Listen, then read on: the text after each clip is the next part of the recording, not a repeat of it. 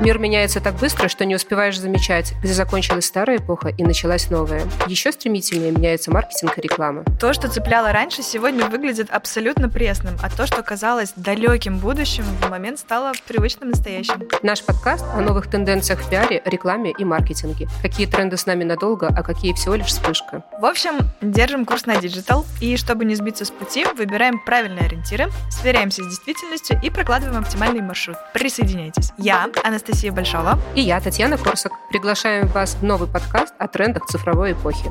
Включаем digital, остаемся собой. Поехали.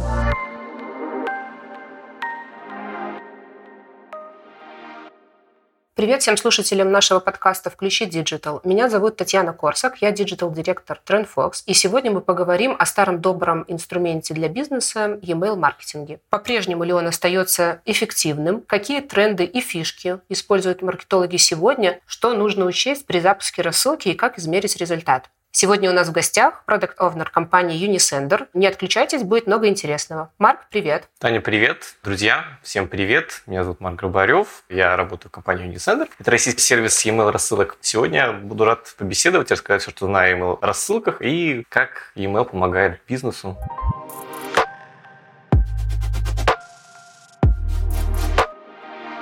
Ну что, приступим. E-mail маркетинг сегодня остается одним из самых эффективных инструментов для привлечения и удержания клиентов. Он помогает выстраивать напрямую коммуникацию между брендом и потенциальными или существующими клиентами, независимо от соцсетей и поисковиков. Марк, скажи, как повлияла ситуация последнего года на e-mail маркетинг и на e-mail маркетинг в России в частности? Что изменилось? В 2022 году с российского рынка ушло множество зарубежных компаний. Собственно, рынок email рассылок и сервисов email рассылок эта тенденция, к сожалению, не именовала. Наверное, один из крупных игроков на российском рынке, иностранная компания MailChimp, покинула нас. Вот, покинула, хлопнув дверью. Соответственно, многие клиенты оказались лишены своих многолетних накопленных баз и, соответственно, с большим трудом некоторым удалось их получить. Многие сервисы стали недоступны еще по причине того, что прекратилось обслуживание банковских карт, Visa, MasterCard. Соответственно, многие сервисы, хоть и доступны клиентам из России, но оплатить их стало нельзя. Вот, поэтому, наверное, таких два э, ключевых момента – это оплата сервисов да, зарубежных и наличие собственной базы. То есть эти два момента стали для многих камнем преткновения. Многие компании задумались о том, как беречь свою собственную базу, где ее хранить, как делать копии, архивы своей клиентской базы, чтобы их не потерять в случае каких-то еще катаклизмов. Некоторые клиенты остались привержены своим старым любимым рассыльщикам. Некоторые стали искать российские компании, российские сервисы для того, чтобы просто оплачивать в рублях и, соответственно, не терять связь со своими любимыми подписчиками, не терять связь с своими покупателями. Многие были в панике и начали просто либо останавливать подписку, либо просто начали делать выгрузку своих собственных баз. Мы прям это очень хорошо видели, потому что люди не знали, кому конкретно принадлежит тот или иной сервис. И, соответственно, для того, чтобы эту панику среди наших э, клиентов как-то потушить, если можно так сказать, там, успокоить, заверить. Соответственно, мы локализовали полностью наш сервис в РФ и в РБ, да, для того, чтобы пользователи смогли дальше с нами работать и платить рублями.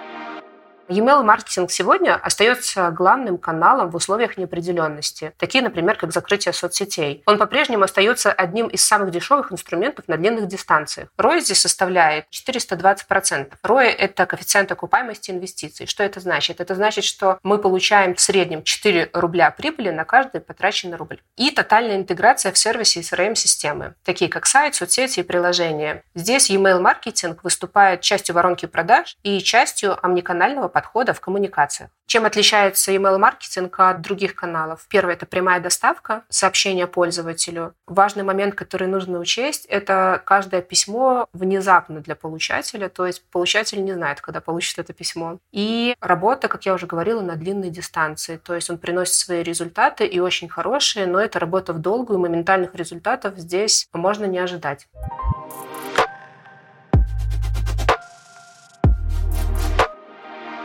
Марк, скажи, каким сферам бизнеса вообще показаны рассылки? Это универсальный работающий инструмент для всех сфер? Или есть какие-то сферы, где, ну, в принципе, это никак не поможет в маркетинге? Здесь хочется вспомнить там старый анекдот про... Есть нюанс, Вот, поэтому здесь отвечаю, что да, рассылки может использовать любой бизнес. Но нюанс состоит в том, что для каждого бизнеса подход к рассылкам, к чистоте, к контенту будет свой собственный. А вот недавно смотрел выступление Илона Маска, и он рассказывал о том, что он на рекламу ничего не потратил. Они привлекают своих пользователей через рефералку, через рассылки, через e-mail рассылки. О чем это говорит? О том, что даже такой огромный стартап, огромная компания, да, многомиллиардная, которая производит автомобили, занимается продвижением себя через e-mail рассылки, говорит о том, что это не универсальный инструмент. Но опять же, если вы попробуете через e-mail рассылки продавать продукцию компании ГАЗ, наверное, вас постигнет неудача. Поэтому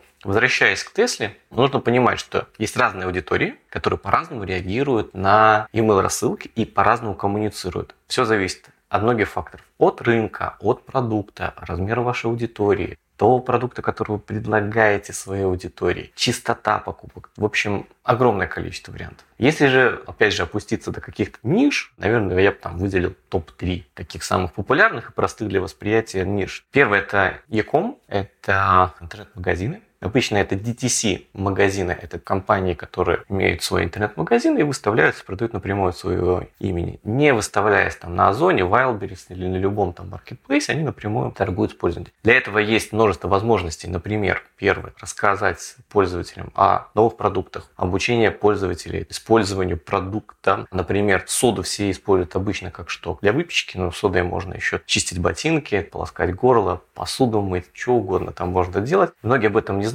и такой яркий пример о том, как а, нестандартные существуют способы для донесения пользователям полезности продукта. Следующий пример, кроме Якома, это онлайн-образование онлайн-курсы. Здесь может быть как просто построение воронки, да, ты там, соответственно, регистрируешься, проходишь какую-то консультацию, а дальше тебя греют контентом до той поры, пока ты либо не купишь, либо не полностью отвалишься на какой-то там стадии когорты. Есть еще такой момент, как некоторые компании делают, некоторые там школы делают мини-курсы бесплатные в виде рассылки. То есть ты оставляешь почту, и тебе идет автоматическая... Пробник продукта идет. Да, тебе идет а, определенная рассылка, которая знакомит тебя с продуктом, которая дает тебе полезную информацию, ты уже дальше можешь с ней работать и как-то решать для себя. Третий, наверное, такой еще мастодонт, с которым часто вот мы, допустим, встречаемся, я по своей там тоже работе вижу, это B2B компании, производственные компании, у которых, ну, они могут быть как сами производителями являться mm-hmm. какой-то продукции, кабельной продукции, трубы делают пластиковые, радиаторы, что угодно. Ну, либо просто являться интернет-магазином, дистрибьютором каким-то. Из-за того, что в компании таких большая номенклатура товаров, большое количество сетей или точек продаж бывает, да, если есть еще офлайн магазины Когда у таких магазинов большое количество пользователей, с этими пользователями можно по-разному работать. Их можно сегментировать, нарезать как угодно. Сегменты по чеку, по чистоте покупок, по дате последней покупки, по региону или куда доставлялись. По дню рождения, да. Да, да, да. То есть угу. на самом деле вариантов для сегментации для таких компаний огромное количество. Принципе, и для предыдущих двух тоже сегментация тоже очень много решает. Но здесь прям, мне кажется, всегда поле не паханое. Не все задумываются об этом компании. И я рекомендую, если вы слушаете меня, или у вас как раз вот B2B компания, подумайте о том, что у вас есть пользователей с разными болями, с разными потребностями, даже если вам изначально кажется, что они одинаковые. Подумайте, какой месседж вы можете для них составить и что вы можете предложить, и запустите рассылку по каждому сегменту с отдельным предложением. Посмотрите, какие результаты у вас будут. Я надеюсь, что они будут у всех положительными.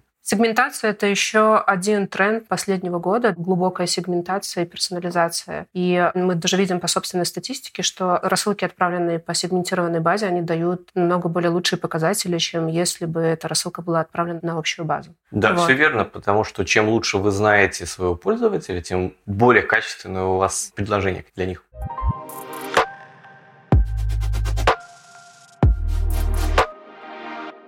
Давайте немного расскажу, как устроен e-mail маркетинг у нас в TrendFox. Мы ведем рассылки с 2018 года и стараемся не спамить клиентов, отправляем 2-4 письма в месяц. Какая цель наших рассылок? Мы объединяем вокруг себя комьюнити людей, которым мы интересны и близки как эксперты. Мы знакомы с продуктами, агентствами и услугами. Нашими основными задачами является повышение лояльности LTV и диверсификация площадок. О чем мы пишем? Мы проводим ликбез, публикуем образовательный контент. Мы пишем уникальные статьи, которые не дублируются в открытых источниках, например, на сайте или в соцсетях. Мы пишем авторские письма от имени основателя агентства, конкретно Оли Павликовой, потому что люди хотят читать письма от конкретных людей и считаем, что классный e-mail — это личное массовое письмо. Также мы отправляем продуктовые письма, анонсы собственных мероприятий, вебинаров и опираемся в своих рассылках именно на те темы, которые волнуют аудиторию. Кто создает рассылки в TrendFox?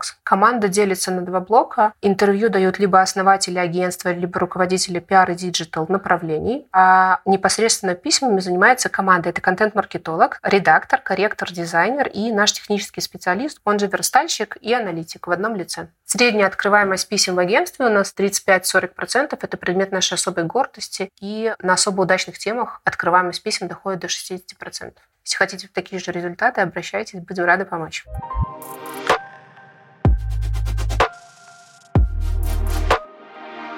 В email-маркетинге есть несколько основных видов рассылок, каждый из которых решает определенную бизнес-задачу. Это продающие либо акционные рассылки, например, такие как рассылка «Золотого яблока», где акции и промокоды дополнены специальными подборками по уходу. Или, например, бесплатные уроки от Skillbox или Яндекс Практикум. Это контентные рассылки, которые являются частью стратегии коммуникации с пользователем. Например, рассылки от Setters или других образовательных порталов с советами и полезными материалами по маркетингу и управлению командой. Или, например, рассылки рассылка от Aviasales с рекомендацией маршрутов для путешествий. Это реактивационные рассылки, которые помогают вернуть внимание подписчиков, например, во время акции активности, и которые ограничены во времени. И это триггерные e-mail рассылки, которые отправляются автоматически на основании определенных условий, так называемых триггеров. Это может быть добавление товара в корзину, это может быть оформление заказа, запрос на отзыв и так далее. В общем, таких триггеров может быть много. Из набора этих триггеров складываются целые триггерные цепочки, которые потом автоматизируются триггерные цепочки писем.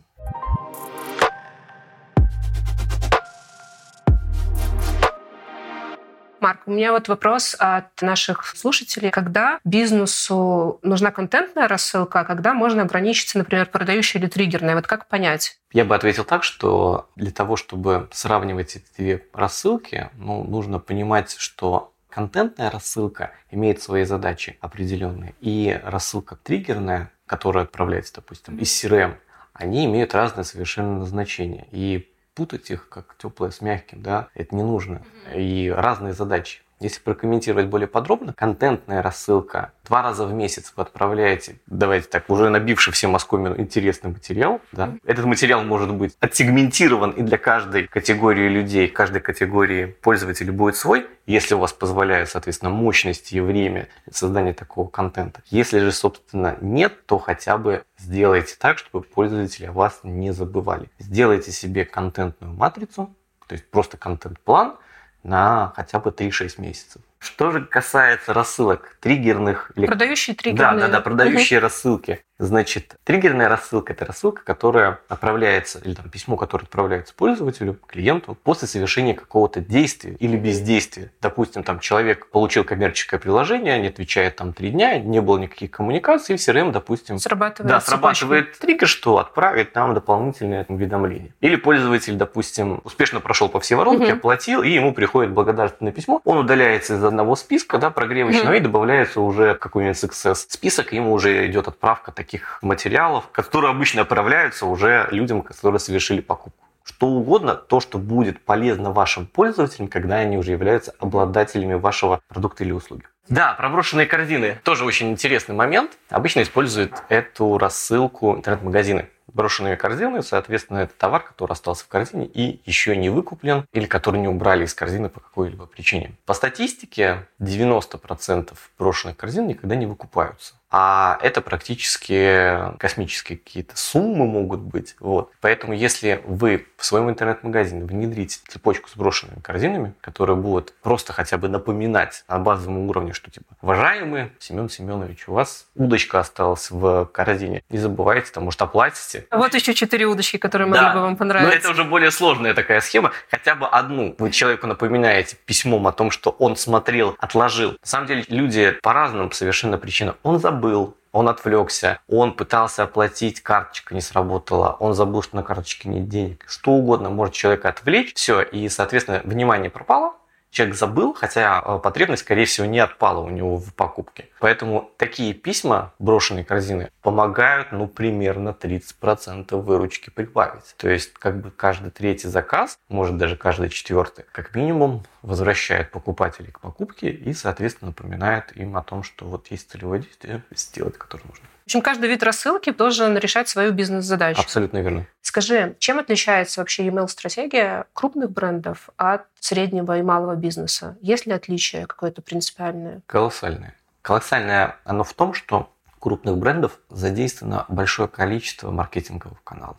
У них есть возможность там, делать рекламу на радио, по телевидению, делать баннерную рекламу. Есть возможность запускать какие-то там шоу, продукты, шоу или подкасты. Можно делать рекламу, можно как угодно работать с инфлюенсерами, партнеркой, как угодно.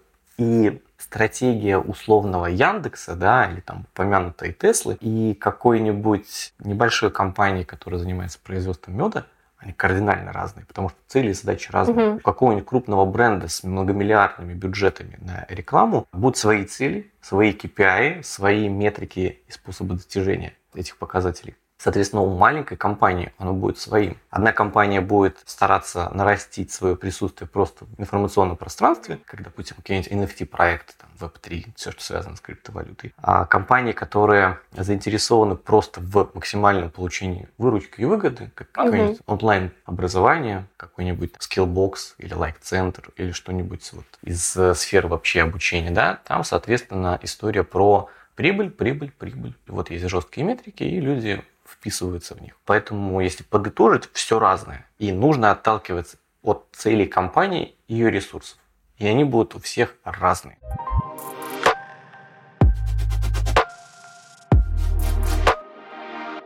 Как же измерить эффективность рассылок? Какие есть основные показатели? Давайте про это с вами немножко поговорим. Все показатели можно условно разделить на две категории. Это базовые показатели и продвинутые для более продвинутых прошаренных маркетологов. Что относится к базовым показателям? Это открываемость, это клик-рейт, сколько человек кликнуло рассылку, это количество отписок. И что хочу еще здесь сказать о том, что большинство базовых показателей можно посмотреть прямо в интерфейсе сервиса рассылок, а показатели расширенной аналитики можно посмотреть в постмастере, сервисы для расширенной аналитики, которые привязаны к разным почтовым службам. И именно здесь можно следить за репутацией домена и IP-адреса, состоянием технических настроек и попаданием рассылок в спам и отписками подписчиков. Например, это такие постмастера, как Mail.ru, Gmail и Яндекс. А также показатели расширенной аналитики можно посмотреть в Google Analytics и Яндекс Метрики.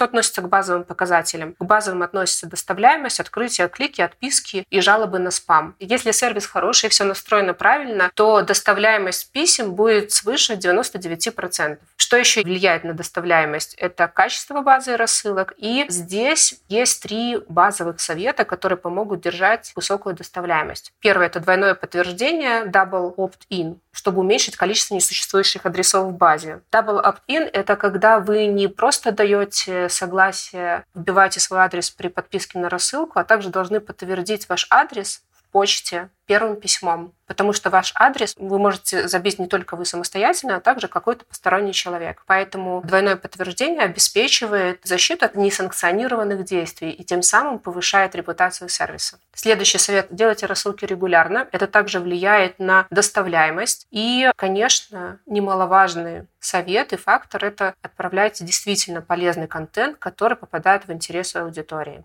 Есть несколько советов по улучшению базовых показателей, например, как улучшить open rate. Регулярно убирайте из базы неактивных подписчиков и переносите подписчиков, которые уже 2-3 месяца не открывают ваши письма, в отдельные списки, чтобы проводить по ним реактивационные кампании. Тестируйте разное время и разные дни отправки. Обязательно тестируйте тему, проводите АБ-тесты, выбираете тему с более высоким показателем открытий. Например, если у вас база 10 тысяч адресов, вы можете взять первую сотню, протестировать одно название либо тему письма с 50 человеками, второе тоже с 50, и потом отправить оставшиеся 900 письмо с наилучшим показателем.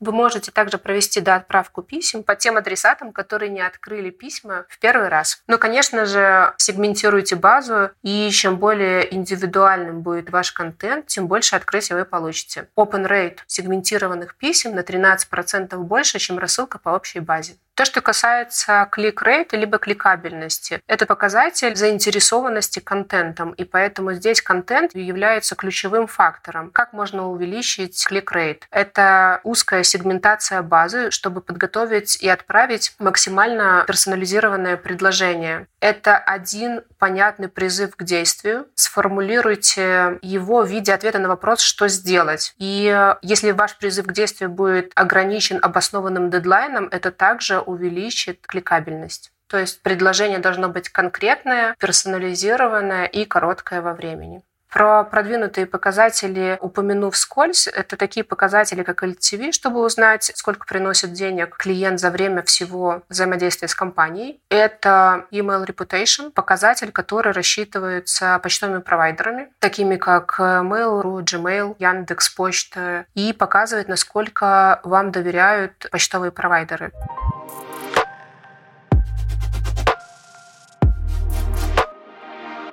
Марк, скажи, какой процент открытий считается нормальным? Есть ли такой Да, значит, критерий? если ваши письма открываются, значит, уже хорошо. А если же все-таки уйти в сторону частных примеров, для икома 20% открываемости выше, это считается ну, таким базисным параметром. Значит, у вас все, в принципе, в рамках дозволенного, в рамках разумного, и вы чувствуете, и ваша аудитория чувствует себя неплохо, если каждый пятый открывает вашу рассылку. Соответственно, там есть еще рейтинг кликов, переходов угу. по ссылке, и он должен быть более 1%. Что касается кликов, чем проще, понятней ваше сообщение, тем выше ваш результат. Если брать по отрасли какой-то или там по отраслям в целом, то клик-рейты все-таки от полутора процентов полтора-три процента это нижняя планка. А некоторые письма, некоторые системы догоняют их до 20 процентов клик-рейты да, в своих письмах. Это очень хороший показатель. Обычно он а, характерен для e-кома, вот, но там ваша аудитория должна быть максимально лояльной, разогретой, и товар, который предлагаете, имеет большой спрос. Самые высокие, вот по моему опыту, рассылки это HR, Алена Владимирская, которая, соответственно, там предлагает различные вакансии. Это максимально заинтересованная аудитория, которая ждет ваших писем, и, соответственно, вот вам подсказка лайфхак. Сделайте так, чтобы ваши письма ждали. И, соответственно, open rate и click rate будет максимально высоким. Самое стабильное в нашем нестабильном мире – это ROI, потому что стоимость одного письма в пересчете там на единицу полезности и выгоды, которые приносит компании каждое письмо, отправленное клиентам, оно вот себя окупает несколько раз. Круто. Островок стабильности в нестабильном мире. Марк, скажи, а сколько времени нужно, чтобы понять вообще, эффективна рассылка или нет? Например, я сейчас говорю про контентную рассылку. Можно ли это увидеть с первого письма или все-таки нужно провести какие-то АБ-тесты, и это процесс непрерывного тестирования? Email-маркетинг – это про терпение. Я люблю всегда говорить, потому что каждый раз, когда мы отправляем одно письмо, мы ждем, что у нас сразу же купят, и мы здесь резко покончим с бедностью. Да. На самом угу. деле это не так. Это как с любыми отношениями, дружескими, партнерскими, там, любовными отношениями. Их нужно строить. А email-канал – это просто способ доставки вашего сообщения. Поэтому, если вы хотите запустить email-рассылку, отправили первую рассылку с классным, по вашему мнению, контентом и не получили ни одной продажи, это не значит, что все плохо. Нужно закрываться сразу. Да, да, да. Во-первых, это не значит, что все плохо. Это угу. не значит, что нужно бить, значит, в набат и кричать, что все, мы пропали. Нужно понимать, что качественные клиенты и качественные продажи приходят только со временем. Потому что с первого письма, даже если вас уже купили клиенты, это не значит, что они будут сразу покупать. Вам нужно взращивать их, взращивать у них, соответственно, там, лояльность. Вам нужно растить среди них осведомленность. Вам должны доверять, вами должны интересоваться. Только после того, когда люди доверяют вам, можно приходить с каким-то предложением о повторных покупках, повторных предложениях. Вот. И, соответственно, только после этого ваша конверсия будет более высокой. Если сказать, сколько на это времени понадобится, ну, хотя бы возьмите себе для АБ-теста в квартал. Одного месяца будет в любом случае вам недостаточно. Возьмите квартал, проведите несколько серий рассылок, хотя бы базово в ручном режиме, посмотрите, как люди реагируют. И после этого вы уже решаете, как вам лучше идти дальше. Тогда вы сможете набрать первоначальную статистику и от первоначальной статистики, от первоначально собранных данных строить дальнейшие гипотезы что сработает, что работает меньше, как следует поступить, ну и, соответственно, как вообще дальше в эту сторону двигаться. Делать одну рассылку в месяц, да, с каким-то дайджестом, или делать какой-то спецпроект, который будет выходить два раза в месяц, где вы будете, соответственно, уведомлять пользователей о чем-то. Либо вы будете каждую неделю слать обновление товарного ряда джинсов, которые mm-hmm. вы продаете. Это все будет зависеть от того, опять же, хотел бы дать какой-то универсальный совет, но не могу, потому что все бизнесы разные. Самый универсальный совет, который подается вообще всем, это экспериментируйте. Слушай, да, я здесь с тобой согласна. К нам тоже часто приходит с запросом, мы хотим отправить три письма и будем считать эффективность сразу в продажах, и мы тоже стараемся всегда объяснить, что нужно время для тестирования, это минимум три месяца, это квартал, нужно протестировать гипотезы, нужно посмотреть, что есть, и хотя зачастую уже с первых писем видно, когда ты делаешь перезапуск, да, то есть того, что было, того, что стало, ты сразу видишь показатели хорошие, но как бы все равно нужно нужно время для того, чтобы настроить этот процесс. Согласна с тобой тоже.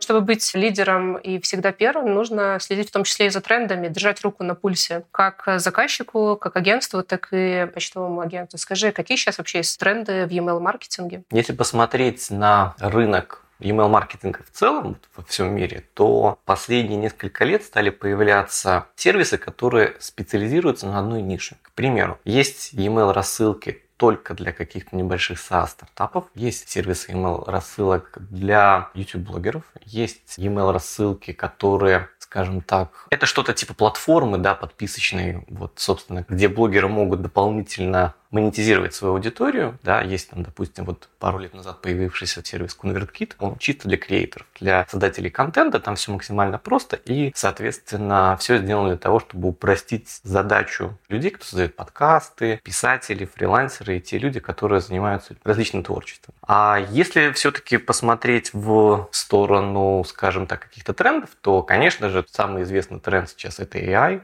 искусственный интеллект, он тоже не именовал и не минует email-маркетинг, email-отрасль, потому что будут появляться и появляются различные инструменты, которые можно встраивать в сервисы email рассылок, те, которые могут помогать составить письмо, да, смогут сделать какой-то визуал, допустим, для оформления письма, который помогает делать больше персонализации, к примеру, в письмах, вот, и так далее. Конечно же, не стоит забывать о таком тренде, как персонализация, потому что чем больше мы знаем о своих пользователях, чем больше подробностей мы знаем о их поведении, не нарушая условно приватность. То есть мы знаем количество покупок, заходы на сайт, переходы по ссылкам. Чем больше мы этой информации аккумулируем в себе, тем лучше мы знаем наших потребителей, их поведение, и тем лучше мы сможем делать э, предложения для людей. Вот. Ну и, конечно же, наверное, вот такой последний столб – это защита персональных данных потому что с каждым годом количество и мошенников увеличится, и спама увеличивается, и люди, прежде чем кому-то оставить свою электронную почту в качестве лид-магнита или зарегистрироваться в том или ином адресе, многие прям реально задумываются, читают правила. Обычно мы их все пропускаем, но наш общий уровень образованности и образованность э, наших пользователей говорит о том, что это прям такой растущий тренд. Люди знают свои права, это хорошо. Вот, поэтому с этим нужно тоже работать, знать об этом и не рассылать без согласия людей рассылки.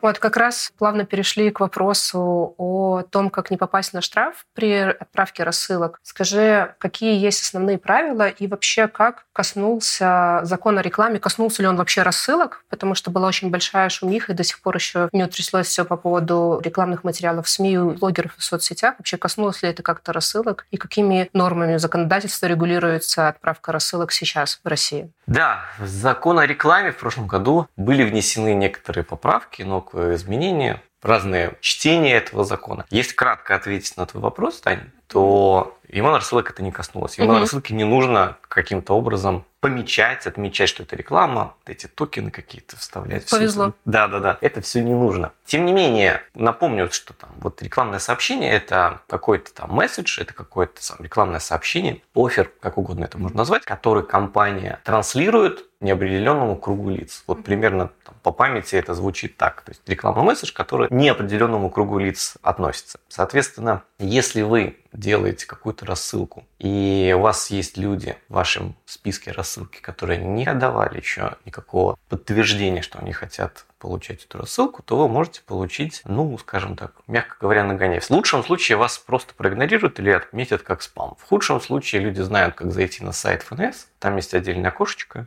вот, и где можно настучать на неблагонадежные компании или неблагонадежных отправителей. Это что касается вот, что может грозить штрафы, сразу лучше я оглашу для наших слушателей, 400 тысяч рублей за одну рассылку. А если вас несколько раз уличат угу. В жульничестве, то, соответственно, за каждый вы получите прям вот... По 400. Да, да, да, да, да. По всей строгости, как говорится. Вот. Но, тем не менее, часто есть встречный вопрос у собеседников, а как же тогда вот обычные письма, которые мы пишем клиентам, партнерам, предложениям о сотрудничестве? На этот счет я вот что хочу сказать. Если вы пишете, условно, компанию «Рога и копыта», компании «Ромашка», что вы продаете краску, и вы знаете, что компания «Рога и копыта» занимается строительством заборов, а вы предлагаете купить ее краску для строительства заборов да, или там обработки, ваше сообщение к компании не будет считаться ни рекламой, ни спамом, потому что вы от своего имени обращаетесь с определенным предложением, и уже другая сторона может либо ответить на него, да, нам это интересно, нет, не интересно, или что-то еще. Поэтому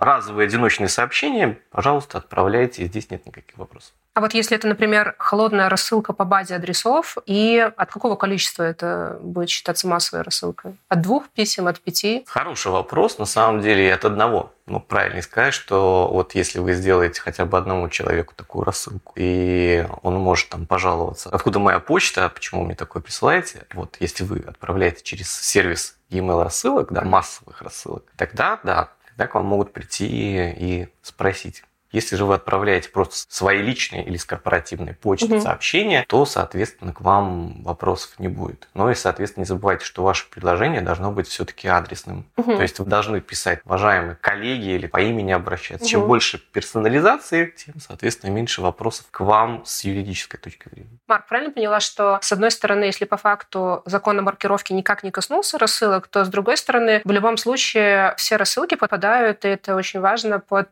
два закона. Первый – это закон о рекламе, и второй – это закон по обработке персональных данных, да, и нужно получить Верно. два согласия. Как вот это лучше сделать? Либо получить два согласия, либо это в одной форме человек должен поставить птичку. Должна ли птичка стоять сразу, или обязательно он должен сам ее поставить? Вот как-то здесь. Можешь да. прокомментировать? Давай я расскажу, вот как угу. оно должно быть в идеальной картине мира. И, соответственно, все мы должны как бы стремиться к идеальной картине мира. Пользователь оставляет свою почту, когда а, там, регистрируете на сайте, когда делает заказ, когда добровольно подписывается на ту или иную рассылку, когда человек а, оставляет свою почту или контакты для консультации, продажи, получения лид-магнита. Соответственно, в форме, которую человек э, заполняет, да, там обязательно должна быть ссылка на пользовательское соглашение. Да. Вот. Угу. Должна быть ссылка, по которой человек может перейти, и там есть еще такое окошко для галочки. Галочка никогда не должна быть проставлена. Угу. Проставленная за человека галочка в современном прочтении закона говорит о том, что вы за него приняли решение. Человек должен на самом деле дать личное согласие на получение получения от вас информационных писем. И, соответственно, только после этого, когда у вас есть такое подтверждение от пользователя, вы, соответственно, имеете полное право со всей честностью отправлять ему там рекламные сообщения. Если же этого нет, то, соответственно, смотрим пункт предыдущий, вы рискуете попасть вот в такие вот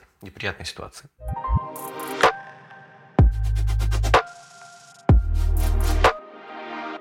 Скажи, команда in-house или агентство? Что выбрать малому и среднему бизнесу? Малый и средний бизнес за неимением времени и ресурсов, как правило, используют in-house сотрудника. Дай бог, чтобы это был отдельный человек, который имеет опыт запуска рассылок и ведения, собственно, этих рассылок. Потому что зачастую пользователи делают это все в одном лице. Это и менеджер по продажам, это и маркетолог, угу. это иногда и собственник или роб, и, соответственно, и швец, и жнец, угу. и грец, и в e-mail рассылке он тоже еще должен уметь. Я придерживаюсь мнения о том, что каждую работу, да, каждую задачу должен выполнять отдельный специалист. Врач должен лечить, человек с шиномонтажа должен заниматься колесами и, соответственно, ремонтом автомобиля, а email-маркетолог должен заниматься email-маркетингом маркетингом. Да, он может в себе соединять некую там функцию. функции, да, да, угу. спасибо, несколько функций маркетинговых, да, но, соответственно, чтобы эти каналы у вас были выстроены. Если это контентная часть, соответственно, это написание текста, отправка рассылок, контентный блок. Если вы работаете email рассылки плюс реклама, соответственно, человек должен быть хотя бы компетентен. Если вы можете использовать какого-то внешнего подрядчика для разовых каких-то акций, которые вам нужны. Если у вас есть время,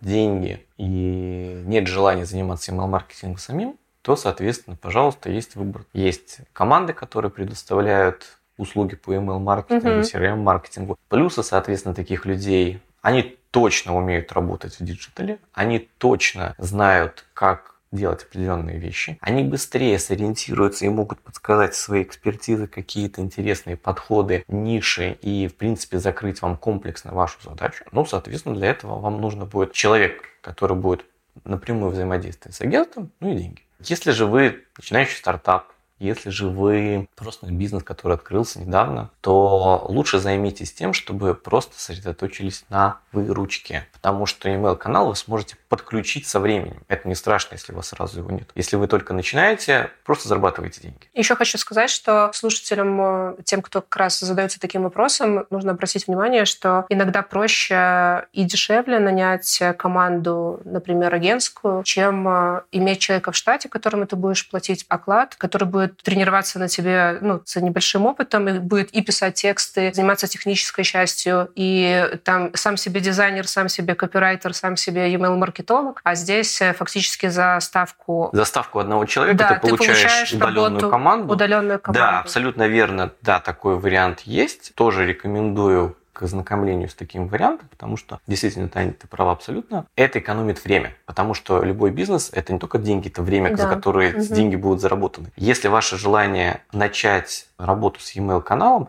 вы действительно можете пойти к специалистам и за условный квартал проверить за X рублей большое количество гипотез, убедиться в том, что они работают, или, к сожалению, понять, что для вашего бизнеса подходит какой-то канал лучше. Вот. Но в любом случае это будет более полезно, чем нанять просто с рынка человека без нужных компетенций и без нужных навыков и скиллов которые он будет просто подучивать в процессе работы с вами. Потому что, к сожалению, часто мы видим, что давайте мы возьмем мальчика, девочку, там, джуна угу. на эту позицию с горящими глазами. Понятно, что бизнес считает деньги, понятно, что бизнес всегда отталкивается от определенных показателей, но нужно понимать, на одной чаше весов ваши деньги и упущенная выгода. А на другой стороне профессионализм за те же деньги, который уже прям завтра там, или в течение пяти дней анбординга может вам делать и стратегию, и предложить классные варианты, и все остальное, потому что люди это уже умеют.